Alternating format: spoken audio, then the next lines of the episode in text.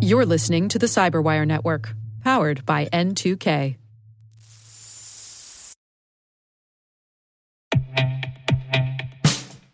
And now, a message from Cyberbit. Mastering cybersecurity is like mastering a sport.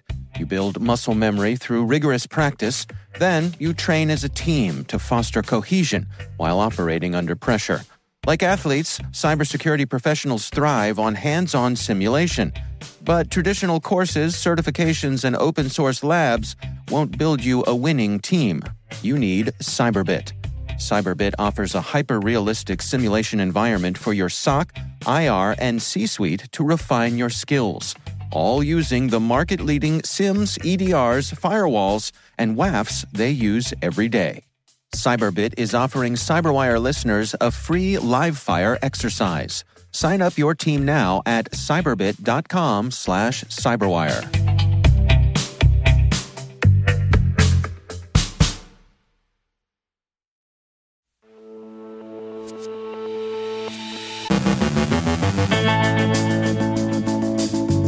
8base ransomware is overlooked and spiking. GuLoader targets law firms. Akira ransomware for Linux systems targets VMs. Kaspersky tracks the Lazarus Group. Charming Kitten goes spearphishing, securing continuous integration and continuous delivery operations. No emojis for the SEC, please. Unconfirmed reports say the Wagner Group hacked a Russian satellite communications provider. Our guest is Hanan Hibshi from Carnegie Mellon's picoCTF team. Chris Novak from Verizon discusses their 2023 data breach investigations report, and Anonymous Sudan wants you to know that they're not just a bunch of deniable Russian crooks. Where's the love?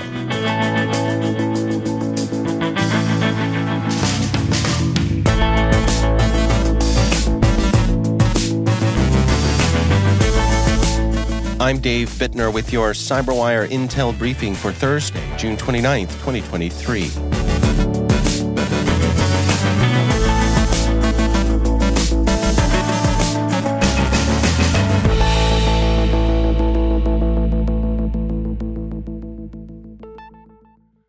VMware has published a report looking at the 8base ransomware group, stating 8base is a ransomware group that has been active since March 2022 with a significant spike in activity in June of 2023.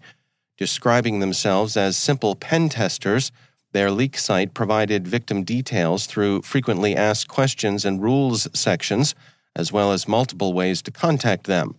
What is interesting about 8base's communication style is the use of verbiage strikingly familiar to another known group, RansomHouse. The threat actor primarily targets organizations in the business services, finance, manufacturing, and IT sectors. Over the past 30 days, 8base was in the top two most active ransomware gangs. Morphisec is tracking a GuLoader campaign in the U.S. Its principal focus is law firms with a secondary interest in healthcare and investment organizations. The threat actors are using the malware loader to deliver the Remcos rat. The downloader is distributed via phishing emails, malicious PDF attachments with icons indicating that the PDFs need to be decrypted. Morphisec explains this icon contains an embedded link, which, once clicked, redirects the user to the final URL by utilizing a popular ad click service called DoubleClick, which is provided by Google. DoubleClick is widely used in online advertising and offers various capabilities, including the ability to track and gather statistics and metadata information on user clicks. In this context, it is likely employed by the threat actors to gain insights into the effectiveness of their malicious campaign. The redirect URL in the chain prompts the user to enter the PIN that was previously sent via email. Once the PIN is provided, the GuLoader VBScript is downloaded, marking the next stage of the attack. Bleeping Computer writes that a new Linux version of the Akira ransomware is targeting VMware ESXi virtual machines. The double extortion attacks were first reported in May of 2023 and have hit a range of sectors, including education, finance, real estate, and manufacturing. Bleeping Computer explains the evolution, stating, over the past few years, ransomware gangs have increasingly created custom Linux encryptors to encrypt VMware ESXi servers as the enterprise moved to use virtual machines for servers for improved device management and efficient use of resources. By targeting ESXi servers, a threat actor can encrypt many servers running as virtual machines in a single run of the ransomware encryptor. It should be noted that Akira's encryptors lack many of the more advanced features which would allow automatic shutdown commands prior to encrypting files. Bleeping Computer also assesses that the Linux version of Akira's ransomware was likely ported from its Windows version due to the Linux locker skipping certain Windows files and folders. Cyble's Research and Intelligence Lab released a detailed technical report on June 28th, which explained that upon execution, the Akira ransomware loads a predetermined RSA public key to encrypt files in the system. The encryptor targets a predetermined list of file extensions. Maybe AI would have done better for the North Korean threat group. Kaspersky's Securelist published a report detailing the Lazarus Group's use of the DTrack malware and Maui ransomware in mid 2022. While tracking an initial infection, Kaspersky was able to determine that a human operator was actively typing as the commands were riddled with typos and mistakes. Kaspersky writes, It quickly became clear that the commands were run by a human operator and judging by the amount of mistakes and typos, likely an inexperienced one. The researchers were also able to track a new remote access Trojan called EarlyRat to a phishing document. The Iranian threat actor Charming Kitten is launching sophisticated spear phishing attacks to distribute a new version of its PowerStar malware, according to researchers at Volexity. Charming Kitten, also known as APT 35, often uses social engineering in its cyber espionage campaigns. Campaigns demonstrate an ability to conduct protracted interactions with the intended victim before the fishhook is set. Volexity states Charming Kitten appears to be primarily concerned with collecting intelligence by compromising account credentials and subsequently the email of individuals they successfully spearphish. The group will often extract any other credentials or access they can and then attempt to pivot to other systems, such as those accessible via corporate virtual private networks or other remote access services. The threat actor has, for example, posed as an Israeli reporter and began communicating with the targeted individual. After several days of conversation, the threat actor sent the victim a password protected document that would install the malware.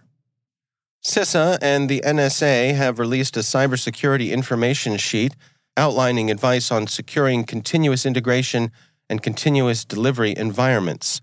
The two agencies explain why this is important, stating, the CI CD pipeline is a distinct and separate attack surface from other segments of the software supply chain.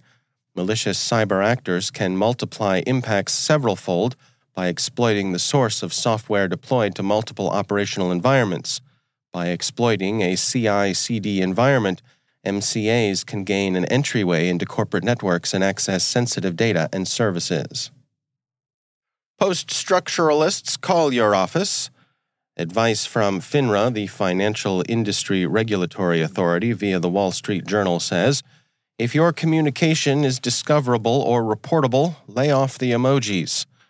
The idea, as business communication gets more social, more distributed, more informal, less take a memo and more let me answer this text, the regulators would like to bring the wink and nod style of conveying what the journal calls subtextual messages under control. Of course, it's possible to convey coded subtext in words too, but that normally requires coordination, whereas the emoji is freer and more suggestive. After all, you just know the smiling poop emoji's gotta mean buy on material non public information whereas the black eyed ghost with its tongue out means sell. But what about leet speak? If they're deconstructing subtext, trust us, leet speak is a lot easier to decode than emojis. But maybe that's the problem, and we wish you could see the emojis floating around here right now heart, smiley face, crab signaling touchdown.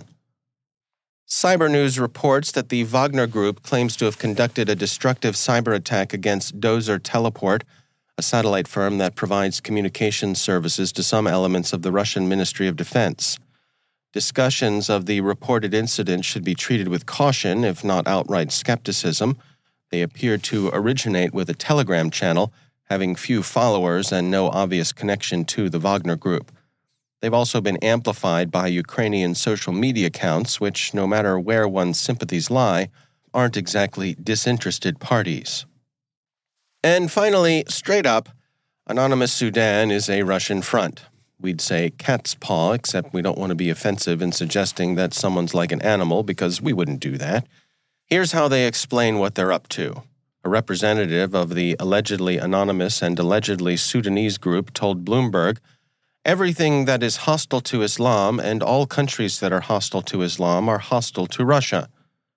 Contra Anonymous Sudan's denials, Bloomberg quotes Stockholm based security firm TrueSec to the effect that Anonymous Sudan is a Russian information operation that aims to use its Islamic credentials to be an advocate for closer cooperation between Russia and the Islamic world, always claiming that Russia is the Muslims' friend. This makes them a useful proxy. In this, TrueSec represents informed opinion, so straight up, it's the Russians. At any rate, Anonymous Sudan has lately taken to calling its opponents dogs in the evident belief that the characteristic Middle Eastern insult lends them Islamic street cred. But they say they're not Russians.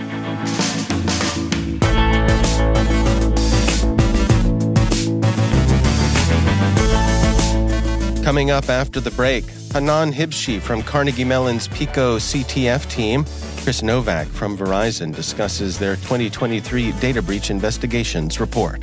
Stay with us.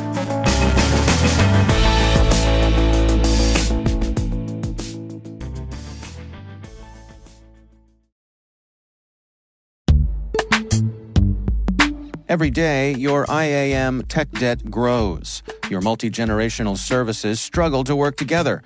Building an identity fabric can fix this. It makes all your identity tooling stronger and allows you to connect any app to any service you want to use with zero coding, zero maintenance, and zero app downtime. Strata's identity orchestration platform separates the identity logic from your applications so you can optimize existing IAM tools and manage them in a single control plane. Now, every vendor, standard, and architecture work together. In short, building your identity fabric means you can secure your non standard apps, keep your complex access policies, retire outdated IDPs, and modernize in record time. So build your fabric with Strata Identity and get rid of tech debt for good. Visit strata.io slash cyberwire, share your identity priorities, and receive a pair of AirPods Pro. Offer valid for organizations over 5,000 employees. Connect today at strata.io slash cyberwire.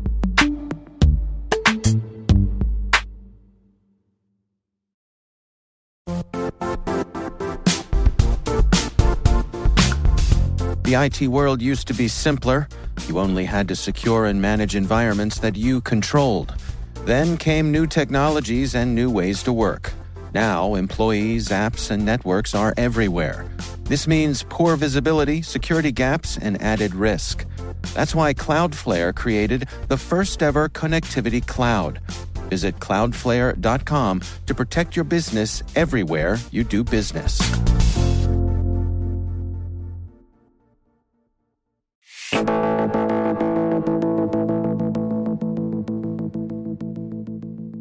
it is my pleasure to welcome back to the show Chris Novak. He is the managing director of cybersecurity consulting with Verizon. Chris, great to have you back. Thanks, Dave. It's a pleasure to be back. So it is that time of year when you and your colleagues at Verizon uh, release the DBIR, which I think it's fair to say is one of the most anticipated cybersecurity reports of the year. This is the Data Breach Investigations Report. Can we start with a little overview here of uh, what prompts the creation of this report every year? Sure, yeah. So it's and and I will add that it's definitely one of the most anticipated things on our calendar as well. Um, so uh, we we work all year round to uh, to produce it. Uh, I, I, tell folks, you know, the moment the DBIR is released, we are already starting to work on the next one. It's that much uh, goes into it, but. The, the idea really stemmed from you know organizations wanting real world factual, evidence based data to drive or to help them understand what the threat landscape looks like, what's working, what's not, what are threat actors doing. And then obviously, most importantly, everybody wants to make sure that they're not a next statistic in one of our DBIRs. And so how is it that they can take the learnings from what that research shows and actually apply it to their business? And, you know, one of the things I think we've really strived to do quite substantially was around not having it be a single source of data, right? Subject to potential bias. Obviously, any statistical analysis has the potential for bias, and we even call that out in the report. But we try to source our data from a number of different places, a number of different types of organizations, in order to try to weed out as much of that as possible. Can you give us some insights as to what makes Verizon in a good position to publish this sort of thing? What what is the your unique view of, of the landscape? Yeah, so I mean, we we've been doing it now. This is 16 years in the running. So I think you know, one, we were the first to really jump out there and actually say, let's talk about breaches. Uh, in fact, uh, when I think back to the first one, I, I had the pleasure of being part of the team back in 2008 when we released the first report. And there was a lot of debate as to whether or not this is even something that should be kind of talked about in a public forum. If anyone really wanted to see the numbers, it was it was kind of uh, I don't know if I want to say kind of talked about in dark corners of rooms where everyone kind of knew people had breaches, but nobody really spoke about it. And I think you know one we kind of took that first step, which I think was fantastic, and I think also the breadth of capability of our team. So we don't just do the analytics and research but our team also does a tremendous amount of incident response projects for organizations all across the world. It's, you know, hundreds, if not thousands a year, depending on the given year. And so we also have the data science, data analytics background, as well as, you know, a long-standing incident response background, having done that now for, you know, well over 20 years. Mm. Well, let's dig into to some of the uh, the statistics here, the, the, the things that you found. Uh, what caught your eye here? So I would say that one, it still continues to show, no surprise here, that we've got a global problem. I always kind of start with that because a lot of times when I talk to different people in different countries, you know, everyone kind of tends to think that it's going to be very different. And, and, and this may shock folks, but, you know, we, we represent 81 countries in the DBIR in terms of where breaches have happened. And interestingly enough, we still have parts of the world where people will claim there just are not breaches. And so that's why it's not hmm. represented. so we've got obviously some maturity to do here, but obviously 81 countries is a lot of, of the world represented. Um, and I think probably a lot of our, our reader base there as well. The number of incidents comes in at over 16,000 in the last year. The number of breaches just shy of 5,200. I always tell people, you know, this is not intended to be a barometer of we're getting better or we're getting worse. Really, more just a, uh, to be transparent around the the volume of data that makes up the data set to show that you know ultimately what we draw from it um, is is fairly conclusive. Other things that are really interesting Ransomware continues to be a giant thorn in our side, but surprisingly has actually leveled off um, mm. for the first time at uh, around a quarter of the cases involve ransomware. And that was the same as it was last year, which kind of really surprised us. The other thing I would also call out is the role of the human factor.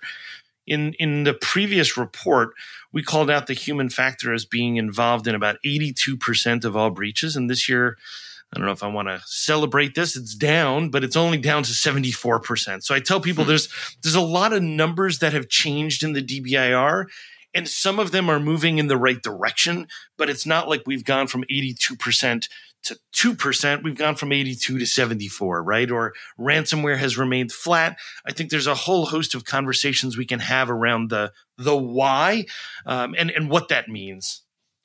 So, what are the takeaways for you and your colleagues here when, you look at the long term trends?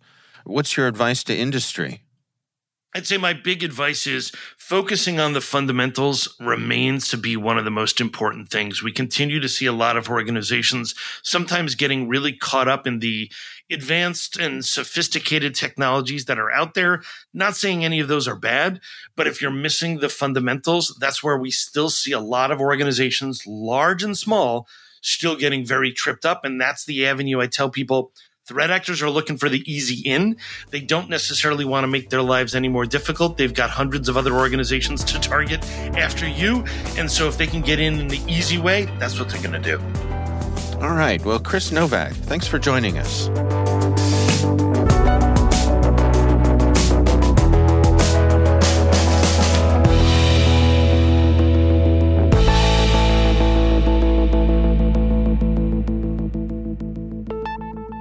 Over 10 years now, Carnegie Mellon University's picoCTF has been working to close the cybersecurity talent gap, introducing the field to students of all ages through its annual Capture the Flag competition and year round educational platform. To learn more, I spoke with Hanan Hibshi, an assistant teaching professor at Carnegie Mellon University. The motivation for this program comes from the need in the nation for increasing the cybersecurity workforce. We have a deficit in the United States, we have a deficit worldwide.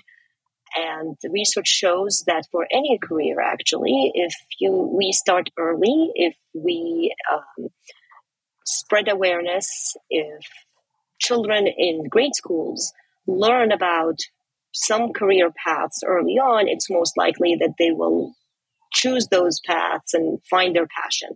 So picoCTF, PICO comes from the word small, meaning that we're trying to target the younger population.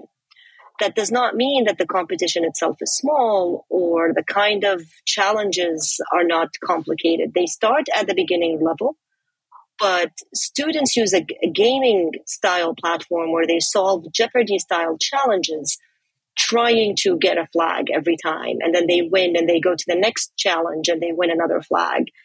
And by doing this, we are actually teaching them lots of things. We're teaching them how to use complex concepts like uh, cryptography, reverse engineering, all in this activity mode where they feel they're playing more than they're sitting in a traditional classroom but it's a, also a good tool for teachers. They can use it as classroom activities, as homeworks to encourage classes to um, learn about cybersecurity and to even maybe build their own curriculum around it.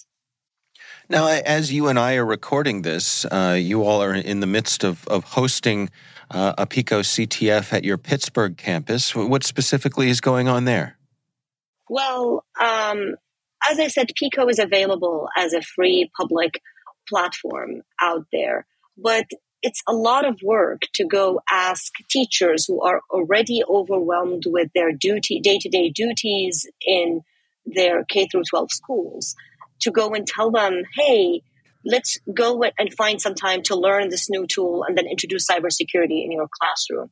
So we took a step further, and um, with the support of the um, GenCyber program, we were able to um, secure the funding where we can host this program for free to support teachers and have local pe- teachers from the Pittsburgh area or our neighboring states to come and spend a week in person where they meet with us and where we actually teach them cybersecurity concepts through the platform, have them practice the exercises, and at the same time help them create lesson plans by using the platform. We reach a point where we say, now that we taught you how to use Pico, we taught you a lot about cybersecurity, you learn how to solve those challenges yourself. How about you look at your own classes that you teach at school? It could be a CS class, it could be the AP CS classes, and try to think how would you weave the cybersecurity content within the resources you have. It doesn't necessarily have to be a new class or something that they just put out there in a student club or something. It could be actually weaved into the CS curriculum because what we what I what I would love as an educator is to have our students think about cybersecurity as they're learning other things in in, in, in engineering as they're learning programming, as they're doing their daily lives, I want them to be thinking about those things. And what is the age range of students that you all are targeting here? Well, as early as middle school. But anybody can play Pico. As I said, the challenges will start from a beginner level and go high up until they reach even further than a grad level. I'm actually very impressed by how uh, during the competition season, we have challenges that I personally wouldn't feel comfortable assigning in a graduate class because students might, not every student might get it, but I actually get um, impressed by the high school students from around the nation who solve those challenges the, during the competition time. And that speaks for the hidden talents that we have out there. picoCTF reached every 50 state. We have representation from different states eh, and we have different representation from different countries around the world. Children in Japan and India are playing PICO, children in Canada. And these are middle school and high school students. Most of our winners have been high school students. They use, they start at middle school, they build the, build the skills, and then they feel that they're ready for the competition. But even adult learners are are finding a value in Pico. We've heard some anecdotes from people who were able to find some free time and try uh, creating an account there and playing some of those challenges just to enhance their cybersecurity skills. And, and why is it important for a university like Carnegie Mellon to take the lead on a program like this? Because at the end, we are, we can't just get, stay disconnected from our communities. That's number one. And number two, um, we really need to start working with our K through 12 educators. It's unfair that we come and say, oh, we deal with undergrads and graduate students and we do research and we don't care about what happens before that. Um, universities have an interest in uh, betterment of the society, betterment of the world. Uh, universities try to provide solutions. And we are trying to address this pipeline issue in every way possible while some researchers are trying to work on AI solutions that would maximize productivity and maximize uh, the um, benefit that we can get from humans, we also have other directions where we um, try to increase the pipeline through educational outreach programs. That's Hanan Hibshi from Carnegie Mellon University.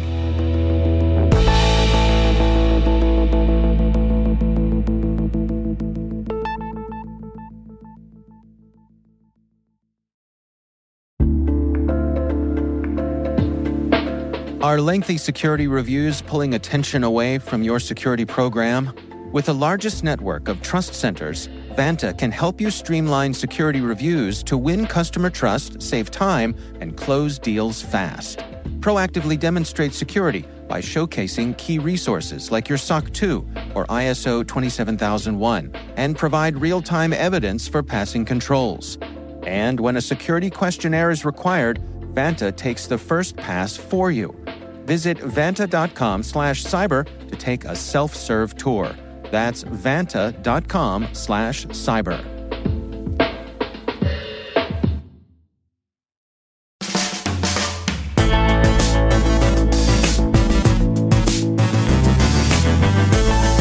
And that's the Cyberwire. For links to all of today's stories, check out our daily briefing at thecyberwire.com. We'd love to know what you think of this podcast. You can email us at cyberwire at n2k.com. Your feedback helps us ensure we're delivering the information and insights that help keep you a step ahead in the rapidly changing world of cybersecurity. We're privileged that N2K and podcasts like the Cyberwire are part of the daily intelligence routine of many of the most influential leaders and operators in the public and private sector as well as the critical security teams supporting the Fortune 500 and many of the world's preeminent intelligence and law enforcement agencies. N2K Strategic Workforce Intelligence optimizes the value of your biggest investment, your people. We make you smarter about your team while making your team smarter. Learn more at n2k.com. This episode was produced by Liz Irvin and senior producer Jennifer Eiben. Our mixer is Trey Hester with original music by Elliot Peltzman. The show was written by John Petrik. Our executive editor is Peter Kilpe, and I'm Dave Bittner. Thanks for listening. We'll see you back here tomorrow.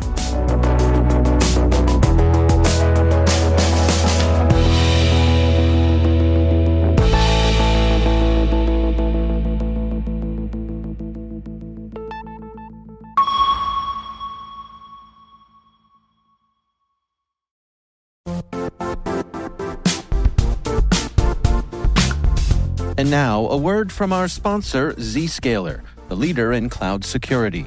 Cyber attackers are using AI in creative ways to compromise users and breach organizations. In a security landscape where you must fight AI with AI, the best AI protection comes from having the best data. Zscaler has extended its zero trust architecture with powerful AI engines that are trained and tuned by 500 trillion daily signals. Learn more about Zscaler Zero Trust plus AI to prevent ransomware and AI attacks. Experience your world secured. Visit zscaler.com slash zero trust AI.